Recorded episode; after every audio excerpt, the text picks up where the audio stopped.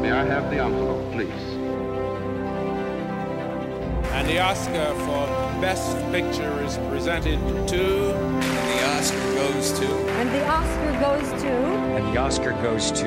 And the Oscar goes to.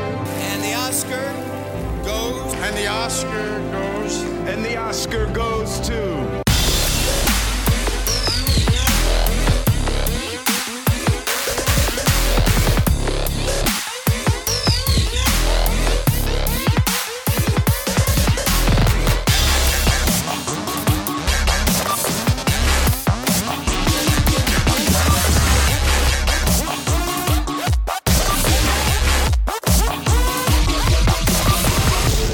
Welcome to another episode of Quantum Recast. Welcome to our first uh, mini-sode Yeah. where we're going to actually use our phone booth time machine to go back in time and mess with the Oscars. That's right.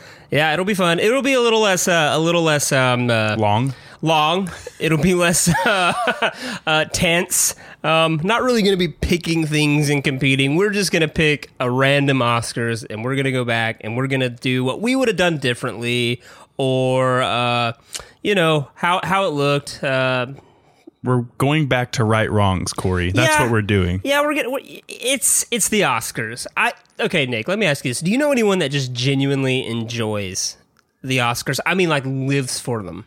No. I don't either. It's weird. I mean, I know cinephiles, I know movie nerds, I know like casual movie fans, I know all walks of movie fans, but I don't know anyone that's just like th- like treats the Oscars like the Super Bowl.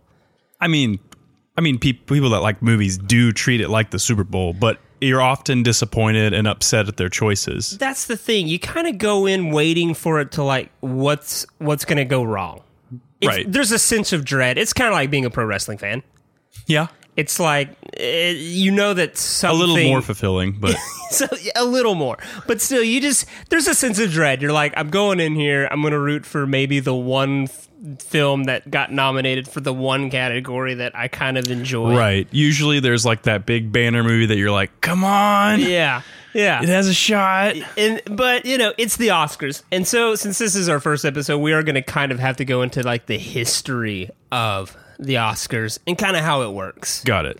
So uh, the Oscars started in uh, actually it's officially titled the Academy Awards. Yeah, somewhere yeah. in 2013, I guess they just said we're rebranding, call it the Oscars. The Oscars of 2000 and yada yada. it's the easier. 97th Oscars. So yeah, it's uh it is technically supposed to be the Academy Awards. Uh, what Academy you say? Um, the Academy of Motion Picture Arts and Sciences.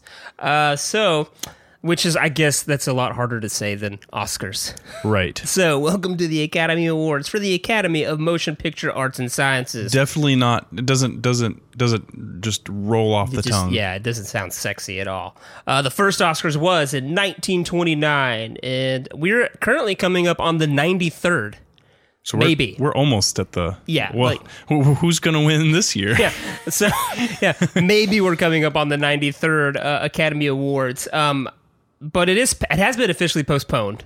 to like april, April, and they are supposedly gonna like it's gonna be weird because it's not gonna necessarily like be like looking at the movies of 2020. It's like the back half of 2020 and early front? 2021 because they're extending the deadlines. okay but there well there's the there was the front end of Well, Uh, this Uh, Oh, yeah, year it's that. But what Oscar ever wins that came out in the front end? i mean That's when studios. it's dump 2020 things. it's So- 2020 you know the invisible man might be a best picture nom yeah, we are living in an anomaly of a year. Yes, right now the front half bad movies have the strongest chance they've ever had, but Right. normally it's the latter half of the year that i'm just saying this is our year corey maybe, maybe.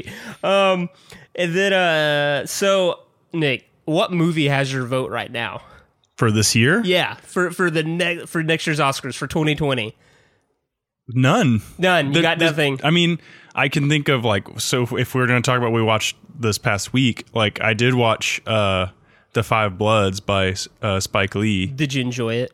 I did. So is that maybe like your top? I, it, it seems like the type of movie that's going to get pulled in. it's the only like Oscar bait ish movie Right. that's so far like shown itself. Right. I mean, it, it's very it, it's a very much a Spike Lee movie, so it's it's part fiction but also part like nonfiction in his style, and so and it's got all his like kind of uh, calling cards, It's that. and And, it and it's but it, and it's highlighting topical things, war, racism, things of that nature. it, it checks the Oscar boxes. right, right, right, right. But, and then you have Invisible Man, which is maybe the biggest movie that hit theaters this Well, it year. hit movie it's maybe theaters. the most high profile movie that managed to hit theaters. It hit theaters did decently, and then it got like a second life on video on demand because people got bored. Well, it And- was like right then. Yeah. It like hit theaters, then COVID happened, then it did the I just premium remember opening VOD. my Twitter like two months later and everybody freaking out about it. And I was like, this came out like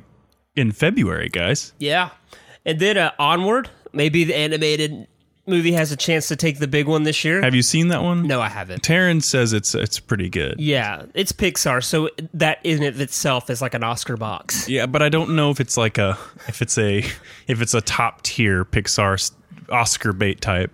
I mean, at least it's not a sequel. I mean, Toy Story three was a, a Best Picture nominee, so I need to sit down and watch it. Um, and then yeah, like you said, uh, The Five Bloods is up there. Onward, Emma is probably the most Oscar bait ish movie that hit theaters. oh, that's like that the one the the explain it to me. Jane Austen Yeah. novel Emma. Yeah, it Yeah. had a I don't know the girl's uh, the, the lead actress's name. She's in she's been in a bunch of different movies. Thoroughbreds, uh, Split. Yeah, yeah, yeah. Um, but it's Oscar bait ish and got a lot of uh, love. I believe it was the same time as Invisible Man. Managed to hit theaters for like a week and then it like went to VOD. So basically, if you hit theaters in February, guess what? You might have a shot. The King of Staten Island had some noise. I haven't watched it. And then Palm Springs, this Andy Samberg movie that just hit. Yeah. apparently is really good. I I mean, it looks like Groundhog Day with mixed it, with it is. It is. yeah. But it's but it's got the in mother better from weather. How I Met Your Mother. yeah. So So uh, it's it's that, and then honestly, the best movie I think I've watched this year is called The Platform on Netflix, which is The like Platform. This, it's this crazy foreign film where these people wake up and like a platform just comes out of the middle of the room. There's like 200 something floors, and it's got food on it, and you have to eat as much as you can before it disappears. oh yeah, you it's told like me a about that. Weird social class movie. yeah, yeah. So- it's like a snowpiercer of its time. kind of. It was the best movie I saw, but I don't think it qualifies because I think it, it came out in 2019, technically in some film festival in somewhere in the world. The girl that we were talking about, her name is Anya Taylor Joy. Okay, nice, awesome. Uh, from Emma, playing Emma. So uh, there are 24 Oscars that are handed out in the formal ceremony. Okay, Uh, I- there are some like it's the Grammys that they'll hand out during the day. and Yeah, yeah, yeah. Smaller, less formal affairs. the ones that don't have the stars attached to them. yeah, um, and there's 24 that get handed out on TV up until recently. Now it's like the Oscars because it's a ratings thing Yeah, they like have started booting i think up to four categories now from tv which is frustrating because It it's is like frustrating. if you're in the film business and you're you're a costume designer or a CGI graphics effects type person or I mean they've been uh, this past year with Once Upon a Time in Hollywood there was a big conversation about stuntmen being given a, an, a category well the academy celebrates all facets of filmmaking except for stuntmen right which is So- probably like it, it is an art like to do something crazy and not die it happens on film it's part of the films and it's like the one guy who's like yeah i'll set myself on fire Right. for money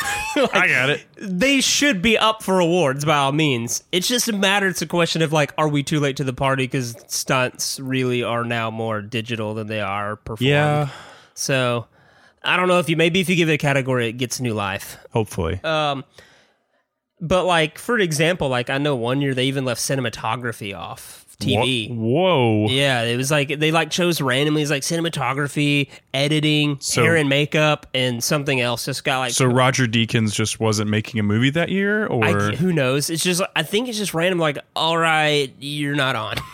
fun It's maybe it's like WrestleMania when you're like that like low You're card liter- guy, and they're like your match may happen, it may not. Depends You're- on how long Triple H goes. But you're literally taking out like the one element of film that s- separates it from. visual. It's just Yeah, like the visual the most visual, award. the pretty award. Yeah. So yeah, I know one year they did. It was a big deal. Um, I think it's like 2018 or Yeah. 19. It was in the, one of the last two years that it got let o- left off, and it was it was a big deal. let me let me ask you something, Corey, and maybe and if it's if it's uh if it's if you we need to go through the rest of the Oscars first, uh, we can always stop and ask it later.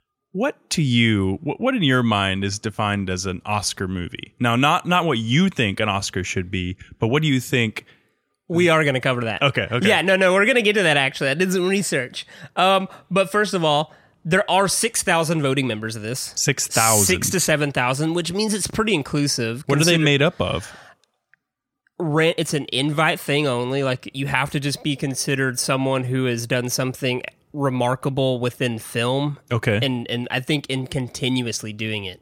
I guess now it's only good for 10 years and then they reevaluate you. And, like, I guess if you've retired, they're like, okay, you're out. that makes sense So, um, but it, yeah, it's anywhere from like essentially represented in any of the categories. Okay. If you do that and you do that well, you're invited in. But that does kind of give you an idea of how inclusive it is because if you go watch a movie now, there's like a thousand names alone in credits. yeah So it's like, wow. So they're, they are kind of picky. Um, and obviously, a lot of those are actors, directors, but then a lot of those technical people as well. So, Nick, let me ask you this okay Do you know who Oscar is? i don't i remember looking it up one time and So, the most famous legend is a woman by the name of Margaret Herrick, who was at one time an Academy director, the director of the Academy. okay Looked at the statue in like 1931 and said, Hey, it looks like my uncle Oscar. And it stuck.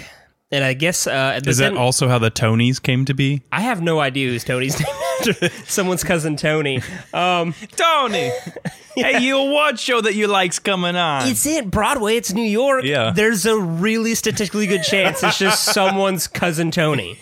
So, um, uh, and then a columnist apparently tried to take credit for saying that they called it Oscar to try and re- like neutralize the pretentiousness that people were putting on the award by giving it a very blue collar weird name. that didn't that didn't help No. oscar has become a pretentious name now It kind of is. Unless you're talking about like Oscar the Grouch, like that's it, Os- Oscar. But uh and then so uh lastly, just a weird fact, you get 45 seconds to give your speech Yeah, before they play your music. the whole thing about ratings and stuff just kind of ruins like it's an award show. Like if you if you want to like s- slice it down, just people are going to watch anyway. They're going Yeah. to wait till the the popular people are showing up and they're going to sit there and listen to the speech. Like I get obviously this is the the flip side of like the Hall of Fame for wrestling. I know we keep relating to this where it's like some guy talks for 45 minutes and you're like, "Yeah, you should have only talked for like 15 minutes." Aw, at dude, tops." the WWE Hall of Fame needs an orchestra like nobody's immediately business. just like j- Like- get the get the cane and just slowly Dude, just hire Metallica and an orchestra to learn all the entrance songs and then just someone tip your hat to them and they just play off. It's fun. I am a real Well- American. How long until the Oscars are just streamed? Like they just go, we're just going to stream. We're not going to be live on TV. We're not going to pay for all that space. And then that way we're also not bound by time. Well, it's always on ABC, right? Yeah. So it's Disney. Yeah. So, Disney just- has uh, I'm just wondering at some point, are they just going to say we're off TV? Forget it. Because ratings are dying anyways. Well, t- it- cable and TV won't die until sports makes that move. That's true. All right. So let's talk about how the O- Oscars work. Okay. Because first of all, you have to ask yourself, how do you create and follow a criteria of what makes something subjectively good? Right. You know, it's like m- films or art is subjective as to what one person thinks this is a good movie versus what another person thinks is a good movie. But we have a thing called the Oscars that says, no, by our criteria, this is good, this is bad. And so then the Oscars have that, which in of itself kind of creates a fallacy in its entire, you know, being that they're Right. like, well, we have a list and you have to check that list for us to consider you a good film, which is kind of bogus. So let's talk about Oscar bait. Okay. Oscar bait, which is essentially movies that come out typically Just to be in the Oscars. November, December. Right. Um, and, And then, and sometimes just the first week of January. yeah, sometimes the Oscars are like, we'll give you a week. like, Scorsese, come on, let's finish Let's it up. wrap it up. Like, Scorsese, if you could release that in like one theater in December, we'll give you a week. you know? Um, so, we, okay, I got some statistics. Okay. Since 1980, Okay. 89% of the best picture winners have fallen into one of the five categories. Nearly 90% of all Best Picture winners since 1980 have fallen in one of the five. So if we want to Or- make our own Oscar bait movie, Yes. this is what we need. you got to at least check one of these. Some of them check more than one. Got it. But one, adapted from a famous source, like either a book or a play. Okay. Yeah. Oh, Yeah. Adapted from Checks something. out. A period piece, Yep. be that war or colonial, Victoria, England, whatever, some sort of thing that's 70s. got fun costumes. Yeah. And, you know, it's just visually fun. A biopic, Right. Yep. Definitely. something that says, claims to be based on true events, Okay. you know, someone's life, something Mm-hmm. Yeah, that's yeah, happened. yeah. And then weirdly, maybe the most niche five, based around a disabled character. Mm, overcoming the odds type Forrest of story. Gump, Theory of Everything. It's all about handicapped individuals. Yep. So, like, I mean, I was as soon as I saw that, I was like, "There's not that." Oh, there is Tropic a, Thunder. There's a there's a few. Yeah, Tropic Thunder. not a Best Picture winner, but uh, A nominee this year. for sure. Um, so, over ninety percent of Best Picture winners have been dramas. Yeah. Oscars all about the dramas. They don't. You know, they used to actually like comedies though. They yeah, back in the day, They used to like comedies. Yeah, uh, it happened one night as a comedy that hit the it's the uh, one of the triple crown winners, but Mm-hmm. I mean I guess quintuple crown winners. It hit the five big. Okay. only three films have done that. what are the big five? Uh, it's a director, uh, the Picture? actors in picture. Okay. Or something. Yeah. I think it's one. It's it's The a ones that combination everybody of those, sticks around The for. big ones. Yeah. It's hit the big five, and uh, only Silence of the Lambs, One Flew Over the Cuckoo's Nest, and it all it uh, it happened one night Interesting. uh, which is a comedy. And I guess One Flew Over the Cuckoo's Nest is a dramedy. It's- Kind of, it's yeah. Kind of both. Uh, and then, so 2% have been action fantasy of Best Picture winners, like less than 2% of that. And then sci fi has never, ever, ever, ever won That's wild. a Best Picture. When you Yeah. think about movies like Avatar, 2001, 2001, Man. Star Wars. I mean, the big movies, they're Yeah, popular. yeah. So, like, sci fi people are probably mad. Well, that's kind of the weird balance. Is it's like you have movies that are ridiculously popular and win, like Titanic, yeah. which still knocks off a lot of those things. Like it's a drama piece, it's Based a on a period true piece hi- based on a true story, story. Uh, but then you get things like the movie that will probably be brought up this year, like A Dark Knight, Yeah. which which didn't get nominated. It's based off. It's based off of something. Based off of It's based something. off a source. Um, but they kind of shy away from they still shy away from superheroes and and sci-fi because and lo- I'm kind of glad they did when it comes to like Avatar. 'Cause- yeah. Uh, and then depending on what you label Silence of the Lambs and Get Out, you know, and Parasite, things like that. Yeah. Uh, n- never won. Well, oh, they they technically like to claim Silence of the Lambs as the first horror movie. Well, th- no, because the Oscars wants you to think of it as a psych- psychological thriller. Ah, they coined okay. this term, so Oh, okay. horror couldn't have one. Got it. They're like, no, no, no, no, no, not no, not horror. Horror didn't do this. Psychological thriller. And then I think they've attached Get Out with the same thing. Even I don't think it won, but it Mm-hmm. No. got Best Director. It got best And screenplay. nominated. Screenplay. yeah, I believe. Uh, yeah, one of those. And then uh, Parasite, which just Okay. came out. And they're like, no, no, no, ho- not horror. Horror adjacent, but not horror. uh, so, uh, and then kind of a weird trend.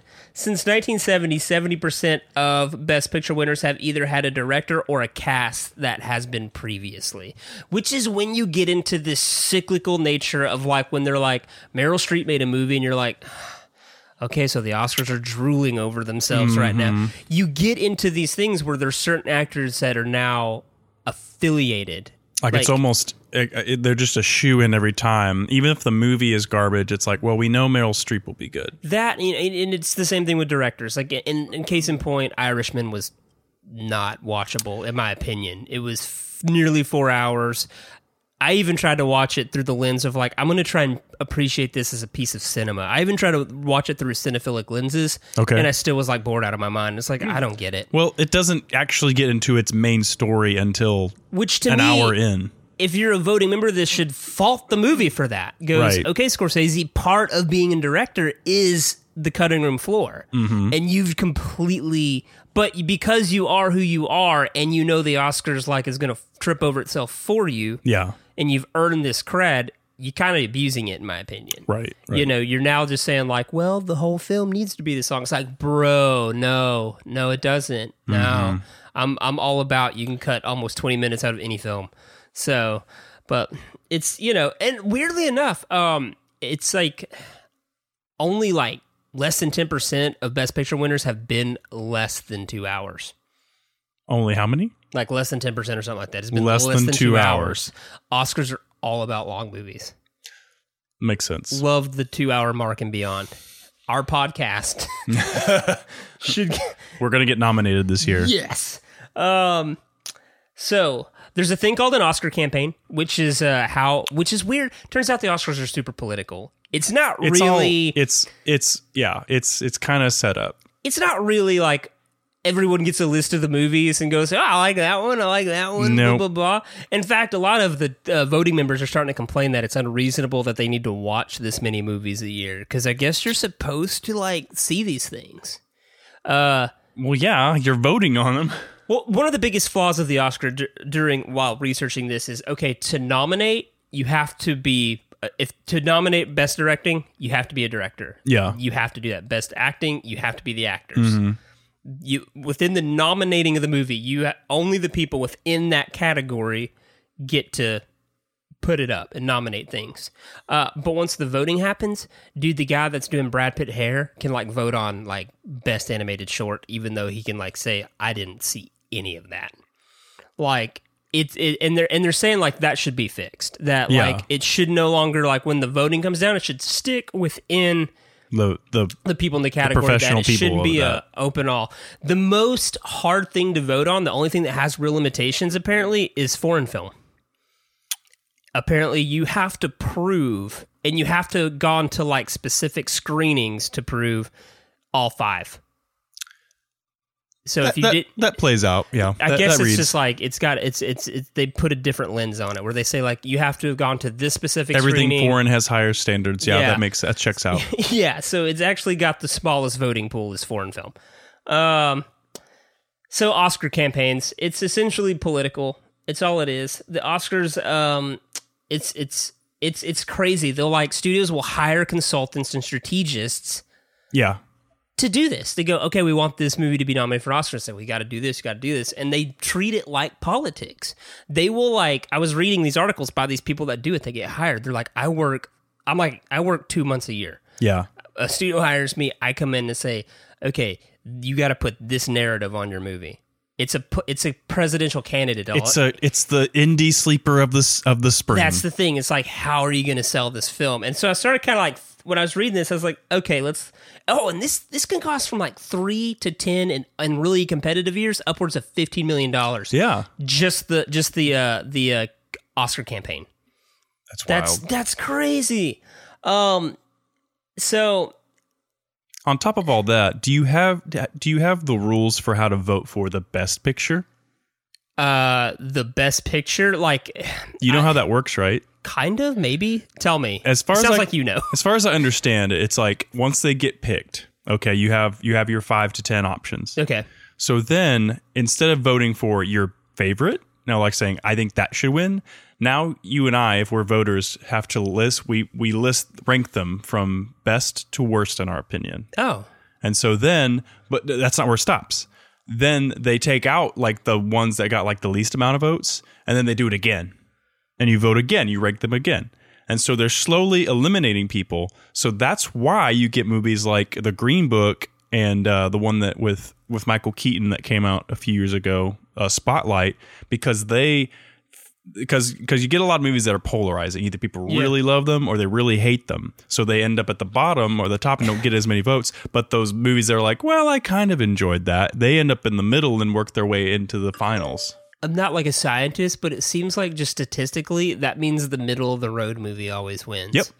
like the middle of the road movies The co- least got, like, offensive movie. a ton of votes and then when they start like killing the darlings at the bottom those people don't necessarily go because honestly if you just take human nature if you voted for like maybe the most obscure one Yeah. and you're now they send you the next five you're like well i'm not going to vote that one that's what everyone's going to vote for everyone starts voting three and four and, Mm-hmm. Yeah, and, then, yeah. and then it's just and then you're like oh green And then book it's and then it gets down to yeah you're like well there's gr- there's this but then there's Green Book Green Book I don't hate i wonder if the grammys are like this because that's usually how the grammys go to it's just wild that The like weird the fifth most pick. important move the most important award probably of the night is is like a weird game of like rank your hot, the hottest girl in school.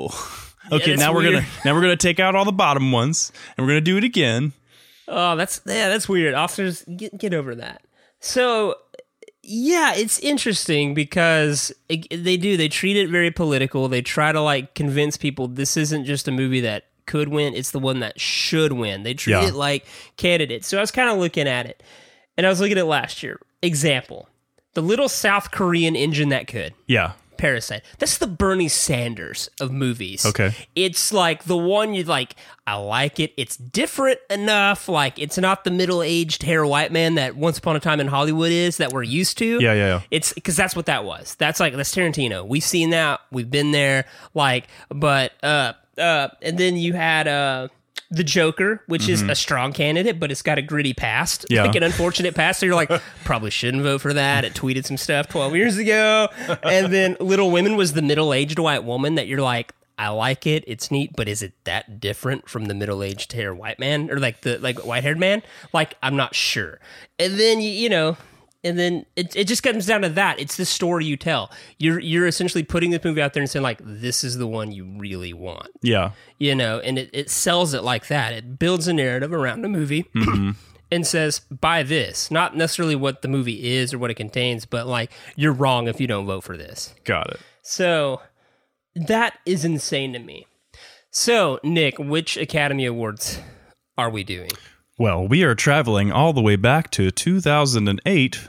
Technically, we're going to the 2009 Oscars, celebrating movies from 2008. The 81st Academy Awards. The Oscars always throw me off on that too. Yeah. Every time I have to do like the Oscar research for the the normal episodes, Mm-hmm. I'm like, okay, so this movie came out then. We're doing this year, so I got to go to the next year. Right, right. Yeah, super goofy. Um, all right, hosted by Hugh Jackman, Hey! and probably one of the best, strongest opening numbers ever. Ever. Apparently, he's not invited back because of it, because he kind of just made fun of the Oscars Well, he, it- for about. well, we're not eight going to minutes. nominate comic book actors in movies, Yeah. but or w- w- only a little bit. But what you can still do the opening part. it's fun because Hugh Jackman's like song and dance man. He, He would have just- if he had been like if he had been uh had if his career existed in the 40s 50s he'd be the largest he'd be the biggest guy on the planet. He probably would be. Yeah. Oh, absolutely. He's song and dance man, but he seems to be more proud most proud of playing Wolverine. right, right. Which is something the Oscars kind of like turn their nose up at. They're like, Mm-hmm. "Mm, I don't like it.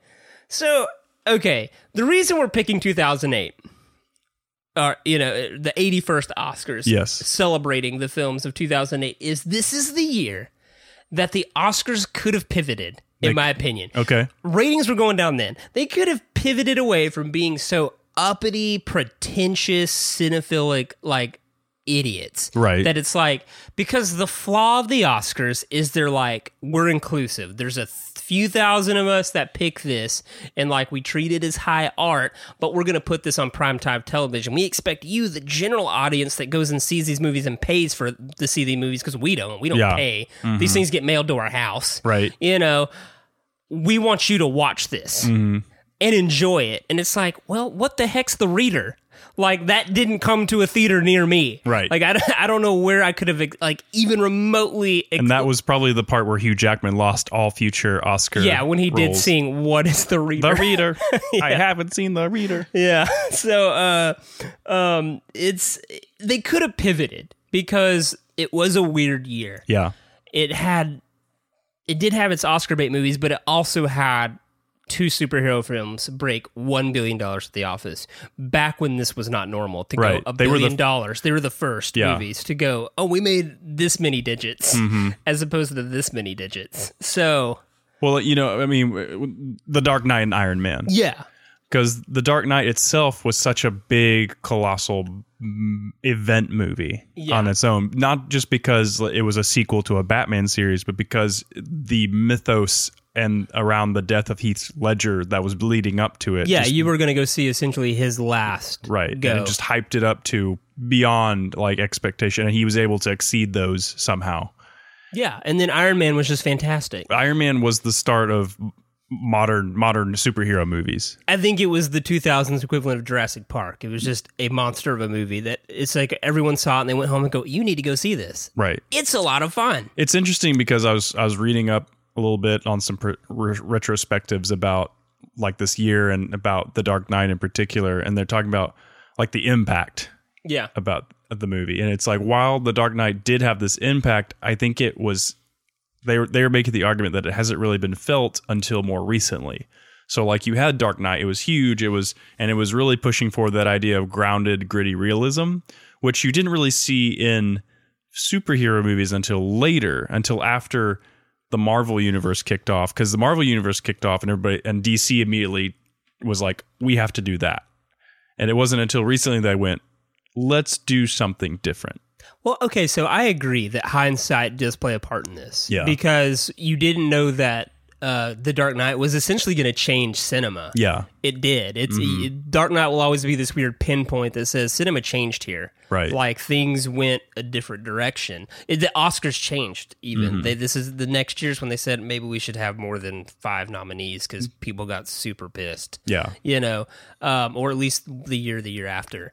Um, they and uh, Iron Man. Uh, no one knew that it was gonna Be what it is. be the beginning of a 22 film story. right. You know, even if Disney kind of had an idea, we didn't. Because there's always been movies that is have- fun. Because there's always been movies that like have like a little stinger at the end that might hint to a sequel or might Yeah. hint and it but you had no idea that like there was this laid out kind of plan in mind in case it was successful. Well, yeah. I mean, honestly, I mean, we won't go deep into the 2008 films because we'll eventually do 2008 on a real episode where Yeah. we'll dissect the year further. But if you go through 2008, there's a lot of movies Yeah. that were supposed to be here's the start of a franchise. Mm-hmm. Nobody saw them. Yeah. You know, so yeah, hindsight I think plays a part. But for context, The Dark Knight or Iron Man, you can use either, both made $1 billion. Yeah. And Doubt and Milk, two of the nominees for Best Picture, Right. both made about 50 million. Okay. They made a fraction, Yeah, you know, of, yeah. of uh, and so I think that even if you, you do have hindsight that factors into the cultural impact, maybe no one thought, oh, these two movies are going to be culturally important yeah. you know but you do have to at least i think the oscars had a thing to go well crap people love these Yeah. like we should probably consider that that especially since we are an award show that wants viewership maybe we we we we leave a fifth spot for something that made more than a hundred million dollars Well, it's it's weird because it's like especially the past 20 years. It seems like a lot of the Oscars has just been like you said, it it, it caters to these indie smaller very Oscar bait movies that not many people have access to.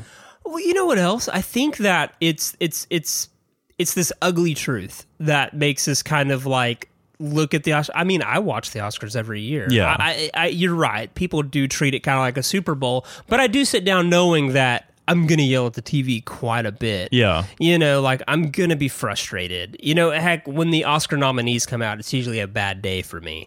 you know, and so I do look at it, but I think what it is is because we know what Hollywood is. Hollywood is a bottom line, multi-billion-dollar industry, Right. But then they all get together one night, put on their fancy clothes, go to something, go, no, this is art. And it goes, bull crap.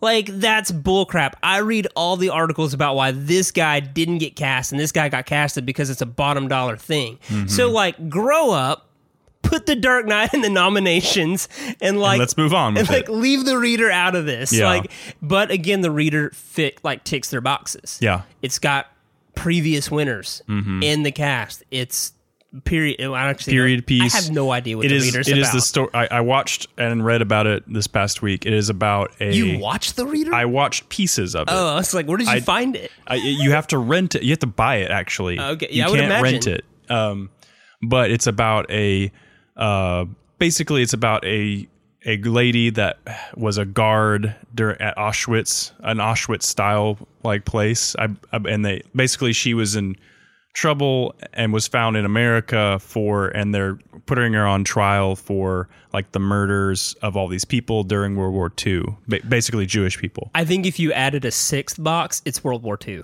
Yeah, yeah, oh yeah, yeah. Oscars love World Just- War II. yeah, yeah. Mm-hmm. Oh, That specific World War. They're like, yes, this World one, War II, yeah. It had everything. Nazis. but let me and- so let me dive into the the weirdness of this movie. So it's like yeah, you sound it sounds like yeah, this checks off the box. It's about it's it's World War II adjacent. It's it's it's Yeah. about the crimes and stuff. The movie is about her playing. She's thirty five years old. in This movie, She's having an affair with a fifteen year old, ah, Interesting. and he reads and he goes to school and stuff. He's really smart. He ends up becoming like a lawyer later on when he is at the trial and she's in the trial. You know, and but yeah so this very strange uh adolescent affair but he reads to her all the time and she, and you find out at the end of the movie that she can't read Huh. and so when she, when she goes to prison she learns to read and actually reads a letter from one of the uh survivors of the event that she was a part of and ends up hanging herself from the guilt Ah, sorry if there's any spoilers there but i don't know how many of you are actually going to have access or even see the reader I think if you haven't seen the reader yet, at this point. it's you're probably okay with the spoiler. but uh, Um, but like you said, it it it not it checks off all the boxes. Kate Winslet's performance from from all the all the, the material I got to watch looks like she does a great job. Uh, But it, it seems like it really rides on those two things of like it's a period piece during World War II with a big name in the movie. I feel like you just described to me a really great concept for a short film. I don't know why they like drug this out for two hours. I don't know, man. Okay. All right. ever- Okay. Cool. My wife, who uh, it would be, she doesn't really. She's not a movie person, but she, if she was, she'd be more of a Criterion Channel cinephile. Like, Okay. That's that's her thing. I mean, she she she is kind of uppity like that. Um, and uh, she watched Doubt Yeah, like in the last year because it was on Netflix, and she's like, "Hey, this look." I, you- I look it down. I'm like, "This looks terribly boring." And Right. she's like, "Oh, this looks good," and she said she hated it. She Okay. kept falling. She took like three naps in doubt, and I think I napped the whole time. So that's yeah, and that that's what I'm saying. Is there? There's it's it's gross. Um, so I think the cap that off. It's the Oscars don't necessarily care that much about the general audience. Right. It wants to be perceived as this higher prestigious thing when it's like, no, but you're you're Hollywood. But they're also all about here recently too in the past ten years about like being topical. Yeah, and that's So- the thing. The- and it's- so when a movie when a movie highlights a certain uh group that's neat like you know we, we we've had the thing where just say it, Black Panther. black panther came out you know Ten and- years ago, Black Panther, if the same movie came out, Yeah. would not have been no it wouldn't but have it's been. because society's forcing the uh, the question and the, and, and the conversation about African American representation Right. in Hollywood. And so, yeah, if you're part of the voting and like you're for the first time ever, you're kind of thinking like, well, we do look bad. Yeah. You know, like you do vote that up. You're like, yeah, let's do it. Let's let's get some let's like let's make a powerful statement here. And I think that the Oscars will always be that way now because Yeah. it's social media and like now we're and that's one of the be- the benefits of social media is now giant conversations are always happening that you cannot like avoid.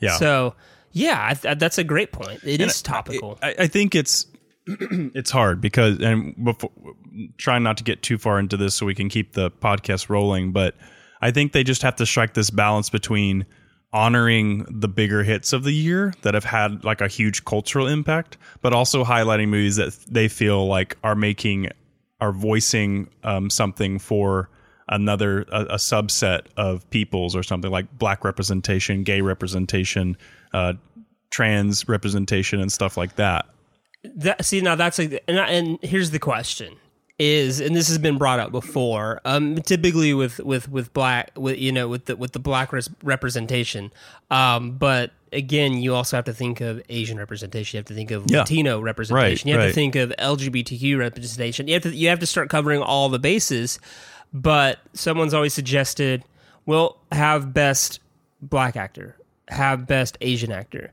You know, which again, it's like okay, well, the Oscars now have to be like eight hours long and and things like that.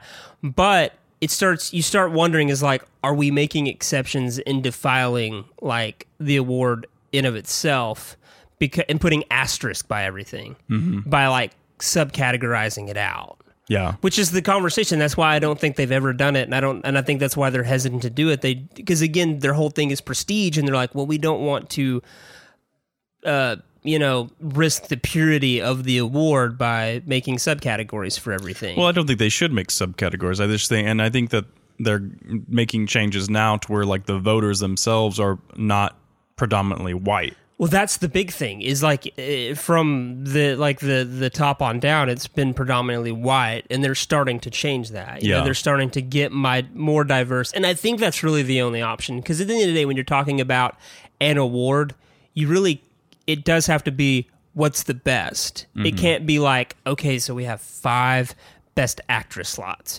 We need to have one have to Latina. check off a list, We yeah. have- we need to have one African American. We have to have one Asian. And then it goes, well, but what if they weren't technically within the top 10, Mm-hmm. you know, performances? Like, what if now it's just what we're labeling them as is what's getting them in the thing? So I really do think that the only real option is to just continue to diversify those 6,000 voters Yeah. and add in those representations that are going to have those conversations Right. to have more gay voters go like did you see this movie because it maybe didn't cross your radar but like the the lead is trans and, Yeah. and, and, it's like no i didn't see that you know so yeah i think that's the best way you can handle uh, that all right.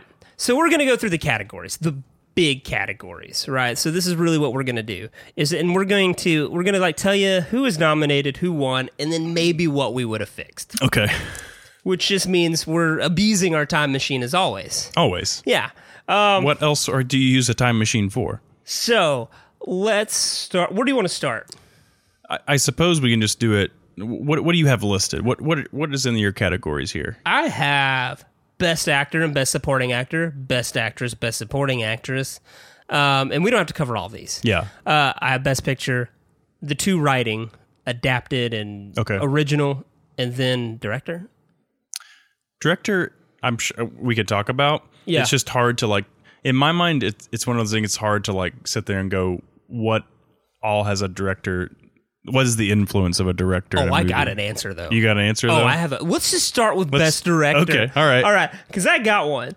Uh, and again, this is all for the sake of conversation. Oh, I am doing all sorts of things. but we're changing history as we do it Oh yeah, absolutely. Um, so best director nominees this Yeah. year were Stephen Daldry, The Reader, yeah Gus Van Sant, Milk, yep Ron Howard for Frost Nixon, yeah David Fincher for The Curious Case of Benjamin Button, Mm. and then Danny Boyle pulls off the win with Slumdog Millionaire, boom which you watched. I did. this week. i did in prep. yesterday I think I saw most of it in pieces like years ago. yeah i didn't watch this movie for 12 years because of how how it was very much in spite because i felt like it stole all the thunder of the dark knight I think this is why I haven't watched most of these movies. Right. It was like I still have a grudge against this Oscars, which is why we've chosen this Oscars to Yeah. go back and fix.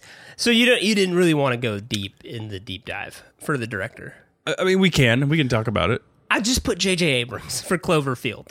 Okay. I think he put in way more work than everyone else with the marketing that went in that movie. Well, is that is that Abrams or is that his It was marketing his studio, team? so okay. he had like his Bad Robot. Yeah. I think it's one of the first films that he kind of like rolled the dice on that he was like putting all himself into. yeah, yeah, And so, and all the marketing's genius. They had all this hidden internet stuff you had to go through to give you all the backstory to the monster. Mm-hmm. And then I think they did a really cool job in the fact that, like, there's still theories that there's more than one monster in the movie. yeah. Like, it's shot in certain way that like, you can pause and go, I think there's a second monster. You never really know if it's just one or two. Well, if you watch any of the adjacent movies, Yeah. you you it's Which- kind of you learn a little bit, but Uh, 10 Cloverfield Lane's great. Yeah. Cloverfield Paradox could have done without. it's it's fun in a weird, crazy sci-fi it's way, alright. but it's not like required viewing or anything. The, the hype was in the Super Bowl announcement. I will say, and I, d- I don't really know. a- a- Again, this is the thing. It's like I don't know how to attribute how much how much I should attribute a director's influence into a movie because, like Danny Boyle, so Slumdog Millionaire, actually a really good movie, yeah. really great cinematography, Yeah. and um, some pretty good editing for like, and especially during a lot of chase scenes and stuff, and a lot of the way that they shot it and the the framework of the movie is around uh, Dev Patel, the main character.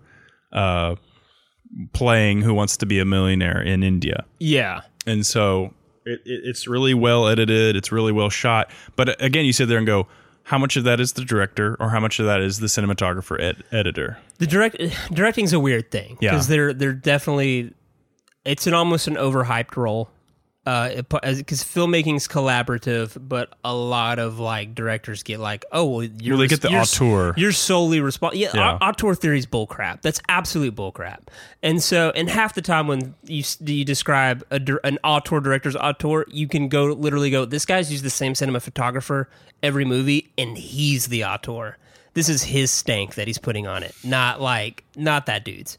Um, but that's what I'm saying. Like the fact that there's things like auteur theories proves my point that directors are sometimes overhyped. A little you, you do glorified. need a guy that's going to keep a huge collaboration of people like focused Together, going, yeah. and like know what they're doing, know lenses, know all that, all all the technical stuff. But you're right. I'm not even a director groupie. Half the time on our actual podcast, when we get to director, I'm like, I didn't write anyone down. Yeah. You know, it's and that's uh, there's no director whose entire filmography is like holistically great. Yeah. You know, even people that go, Kubrick made X amount of perfect movies. Like, no, he didn't. Some of them are bad.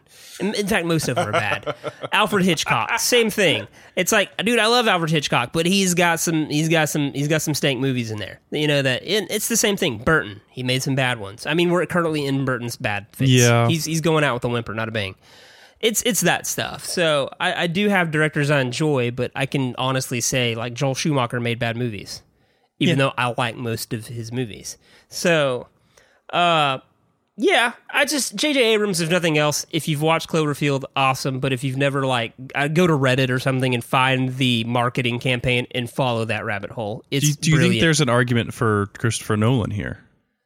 for oh yeah, there is because uh, I was watching a movie, or uh, some stuff about it recently, and it's like he literally, uh, it was brought up, and it was like he literally improved himself during this filmmaking by pushing forward with IMAX.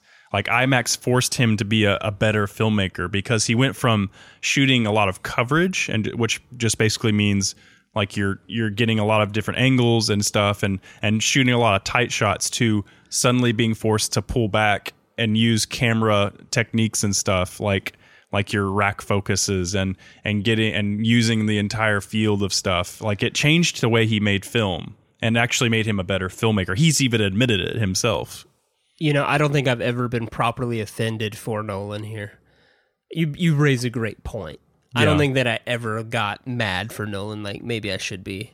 like mad Well, like, that, he he's didn't not get nominated nominated at all. Well- because usually, now, I mean, at least where we're at now with the Oscars is they will recognize these bigger blockbuster movies with Yeah. they're like we'll give you a directing nom Yeah. Mm-hmm. you're not gonna win it but we'll we'll acknowledge that you know it's the mad max thing Yeah. won the most oscars fury road the year it got nominated for everything but the biggest thing i think it was nominated for was director yeah you know. Well, Oh, no, he got Best It- Picture. It, uh, yeah, it got nominated for Best Picture. You're right. They, they, they, they, but that's because they're now allowed to do. That's because of The 12 Dark Knight. movies. Yeah. you know, they're like we can nominate twelve movies. You know, if we want to. So you're not going to win, but Hey. look, look, we watched Look- it. looks nice, It's a right? thing.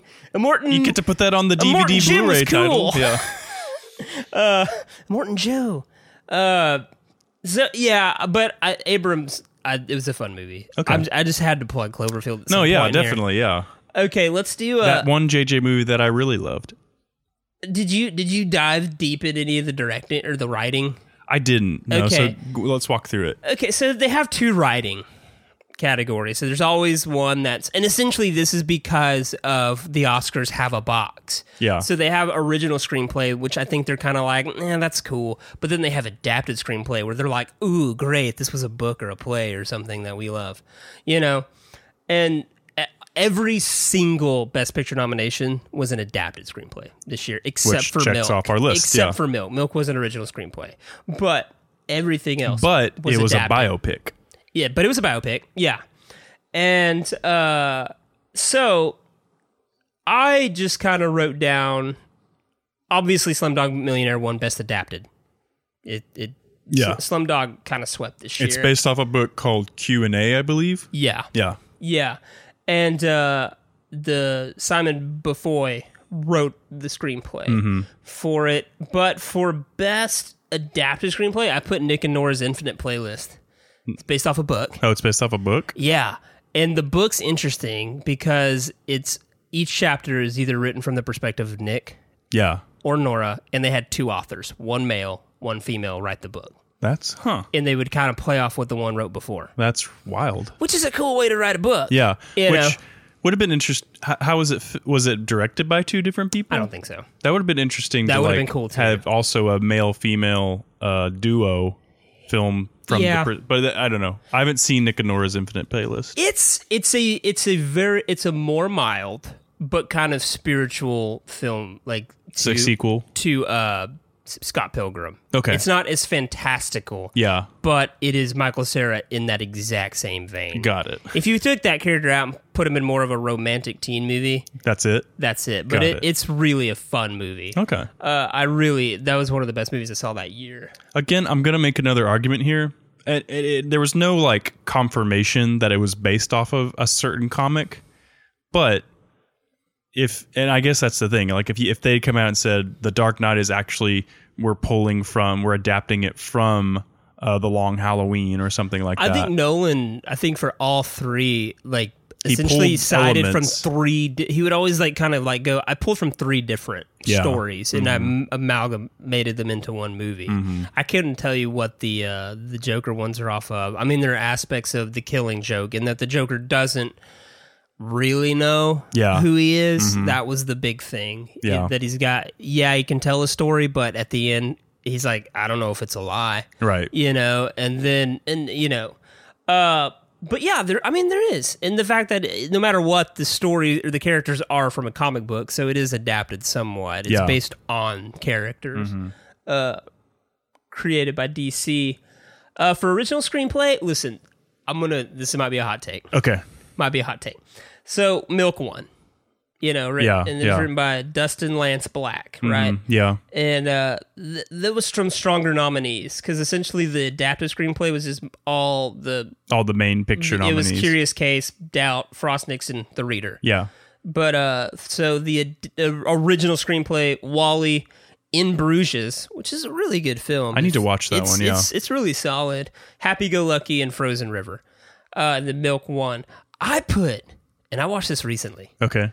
and the I tweeted while in the middle of this saying this movie's like really well written, taken Okay. beat for beat. It's a really like fast paced, doesn't spend too much time in any one place movie.